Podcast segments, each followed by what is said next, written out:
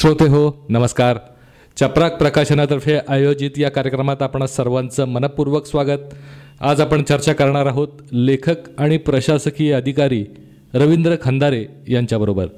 रवींद्र खंदारे यांनी शिक्षक प्रभारी केंद्रप्रमुख केंद्र समन्वयक शिक्षण विस्तार अधिकारी गटशिक्षण अधिकारी अशा विविध पदांवर काम केलेलं आहे आणि सध्या ते जिल्हा परिषद सातारा इथं उपशिक्षण अधिकारी म्हणून काम पाहत आहेत संघर्ष हेच सामर्थ्य.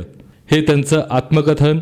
पुण्यातील प्रसिद्ध चपराक प्रकाशनातर्फे बारा जानेवारी दोन हजार तेवीसला प्रकाशित झालं. तर त्याची दुसरी आवृत्ती लगेचच आठ दिवसात वीस जानेवारी दोन हजार तेवीस रोजी प्रकाशित झाली. आता त्याची तिसरी आवृत्ती प्रकाशनाच्या मार्गावरती आहे. रवींद्र खंदारे सर स्वागत आहे तुमचं या कार्यक्रमात. धन्यवाद सर. खंदारे सर संघर्ष हेच सामर्थ्य. तर हे पुस्तक आपण लिहिलं. तर ह्यात संघर्ष लिहिलेला आहे. तर हा नक्की संघर्ष आपल्या आयुष्यातला काय आहे? सर हा जो संघर्ष आहे तो पूर्ण कुटुंबाचा आहे. हे कुटुंब आपल्या छोट्याशा कालावधीमध्ये संघर्ष करत असताना समस्या सोडवताना अडचणीतून पुढं मार्ग काढताना जे काय काय सोसलं आहे भोगलं आहे आणि ह्याची जी कथा आहे किंवा ह्याची जी गोष्ट आहे ती लिहिलेली आहे आणि स्वतःला जीवन जगत असताना विकसित करताना हा जो संघर्ष झालेला आहे तो इथे या ठिकाणी शब्दबद्ध करण्यात आलेला आहे. हा संघर्ष आपण शब्दबद्ध केलेला आहे. यापूर्वी वृत्तपत्रात आणि विविध ठिकाणी आपण लेखन केलं होतं. तर अजून आपण साहित्यिक म्हणून काही लेखन केलं होतं? साहित्यिक म्हणून तसं माझं लेखन सुरू होतं पण कथा किंवा कादंबरी किंवा आत्मकथन या प्रकारच्या लेखनाच्या ह्याच्यापेक्षा मी माझे वर्तमानपत्रामध्ये काही मासिकांमध्ये माझे शैक्षणिक लेख येत होते एज्युकेशन टेक्नॉलॉजीवरचे लेख येत होते काही आत्ता दिवाळी अंकामध्ये माझी कथा प्रसिद्ध झालेली आहे. साहित्यिक लेखन माझं एवढंच होतं तसं आत्मकथनात्मक साहित्यिक लेखन हे आत्ता झालेलं आहे. आत्मकथा लिहायची किंवा स्वतःचं आत्मचरित्र लिहायचं तर माणसं रिटायर झाल्यानंतर किंवा खूप हे झाल्यानंतर करतात. आपण अतिशय तरुण आहात. तर एवढ्या लवकर आपण आत्मकथन लिहावं असं का वाटलं?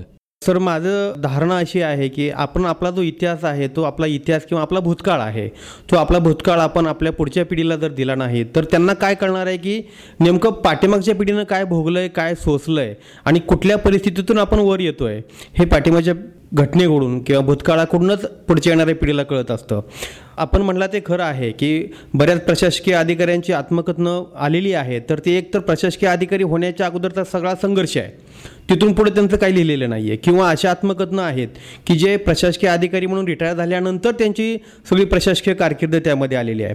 पण मला असं वाटतंय सर की बऱ्याच वेळा मी आमचे सहकारी शिक्षक असतील काही युवक असतील नवयुवक असतील त्यांच्याशी बऱ्याच वेळा मी चर्चा करताना मला असं जाणवतं आहे की थोड्या थोड्या अडचणींवर समस्यांवर मात करताना आजची तरुण पिढी थोडीशी थांबते प्रयत्न करताना सोडून देते मध्येच नाउमेद होते. आणि मग त्या लोकांना मला सांगावं असं वाटतं की आपण थोडासा प्रयत्न करून थांबू नका. प्रयत्न तोपर्यंत करा की जोपर्यंत आपण यशस्वी होत नाही. संघर्ष तोपर्यंत करायला पाहिजे की जोपर्यंत आपल्याला यश मिळत नाही. आणि म्हणून मला त्या लोकांना काही संदेश देण्यासाठी मला हे आत्मकथन लिहावं असं वाटलं. प्रत्येकानं संघर्ष हा आपल्याला यश मिळेपर्यंत सोडू नये हा एक महत्त्वाचा संदेश या पुस्तकातून दिलेला आहे सरांनी. खंदारे सर बारा जानेवारी दोन हजार तेवीसला पहिली आवृत्ती आणि त्यानंतर लगेचच आठ दिवसात दुसरी आवृत्ती. प्रचंड प्रतिसाद मिळतोय पुस्तकाला. आपण काय सांगाल याबद्दल? बारा जानेवारीला पहिली आवृत्ती आली. ती तेरा जानेवारी दोन हजार तेवीसला सातारा शिक्षण ग्रंथोत्सवामध्ये मान्य उत्तम कांबळे साहेब ज्येष्ठ साहित्यिक यांच्या हस्ते प्रकाशित झाली. त्या ठिकाणी चार दिवसाचा ग्रंथमहोत्सव सुरू होता. त्या ग्रंथमहोत्सवामध्ये याला प्रचंड मागणी होती. त्या ठिकाणी ती जवळजवळ संपत आली आणि संपली. त्यामुळं चपराक प्रकाशनाचे प्रकाशक सन्मान्य घनश्याम पाटील सर यांनी सांगितलं की आपण दुसरी आवृत्ती लगेच करूया. आणि त्यांनी ते आठ दिवसामध्ये प्रिंट करून एकवीस जानेवारी दोन हजार तेवीसला माननीय विजय कोळेकर साहेब यांच्या हस्ते लगेच दुसरी आवृत्ती प्रकाशित झाली. आणि आता तीही संपत आलेली आहे. आता तिसरी आवृत्ती येत्या दिवसामध्ये आपल्या हाती येईल असं वाटतं नक्कीच आठ दिवसात पहिली आवृत्ती संपणं आणि त्यानंतर दुसरी आवृत्ती संपून आता लगेचच तिसऱ्या महिन्यामध्ये आता पुढची तिसरी आवृत्ती येते जे लोक म्हणतात की वाचन संस्कृती संपत चाललेली आहे किंवा वाचन संस्कृती कमी होत चालली आहे तर मला वाटतं त्यांच्यासाठी हे एक आदर्श उदाहरण म्हणावं लागेल की तीन महिन्यात तीन आवृत्त्या संपलेल्या आहेत. पहिली आवृत्ती तर आठच दिवसात संपलेली आहे. सध्याच्या वाचन संस्कृतीबद्दल आपण काय सांगाल सर? सर सध्या वाचक वर्ग दर्जेदार साहित्य वाचायला उत्सुक आहेत. ते त्यांना मिळाल्यानंतर ते वाचत आहेत या पुस्तकाच्या बाबतीत मी असं सांगेन की बऱ्याच प्रतिक्रिया महाराष्ट्रातून आल्या. सर एक तर प्रतिक्रिया अशी आहे वयोवृद्ध व्यक्ती त्यांनी आवर्जून फोन करून सांगितलं की सर मी काल दुपारी पुस्तक वाचवलं घेतलं आहे आज सकाळी संपलं आणि लगेच फोन केला आहे त्यांनी फोन नंबर पुस्तकातून घेतला आणि मला फोन केला की सर प्रचंड संघर्ष आहे तुम्ही लिहिलं आहे चांगलं आणि हा आम्हाला भावलं आहे आणि हे आम्हाला असं वाटतं आहे की हे आमचंच आयुष्य तुम्ही पुस्तकामध्ये उतरवलेलं आहे. माझे काही सहकारी मित्र आहेत की त्यांनी सर पुस्तक हातात घेतल्यानंतर पुस्तकाचं शेवटचं पान संपल्याशिवाय पुस्तक खाली ठेवलेलं नाही आहे अशा महाराष्ट्रातून मला प्रचंड अशा प्रतिक्रिया आल्या. अभिप्राय प्राप्त झालेले आहेत. आणि हे खरं तर माझ्या लेखणीला त्यांचं पाठबळ लाभतं आहे असं मला वाटतं. संघर्ष हेच सामर्थ्य हे आपलं आत्मकथन आहे. यानंतर आपण भविष्यात काय लेखन करणार आहात याची काही आपण माहिती देऊ शकाल का श्रोत्यांना? यानंतर खरं तर हे पुस्तकाचा कालावधी आहे. तो दोन हजार पंधरापर्यंत जे माझ्या आयुष्यामध्ये काय अनेक घटना घडल्या अनेक प्रसंग आले.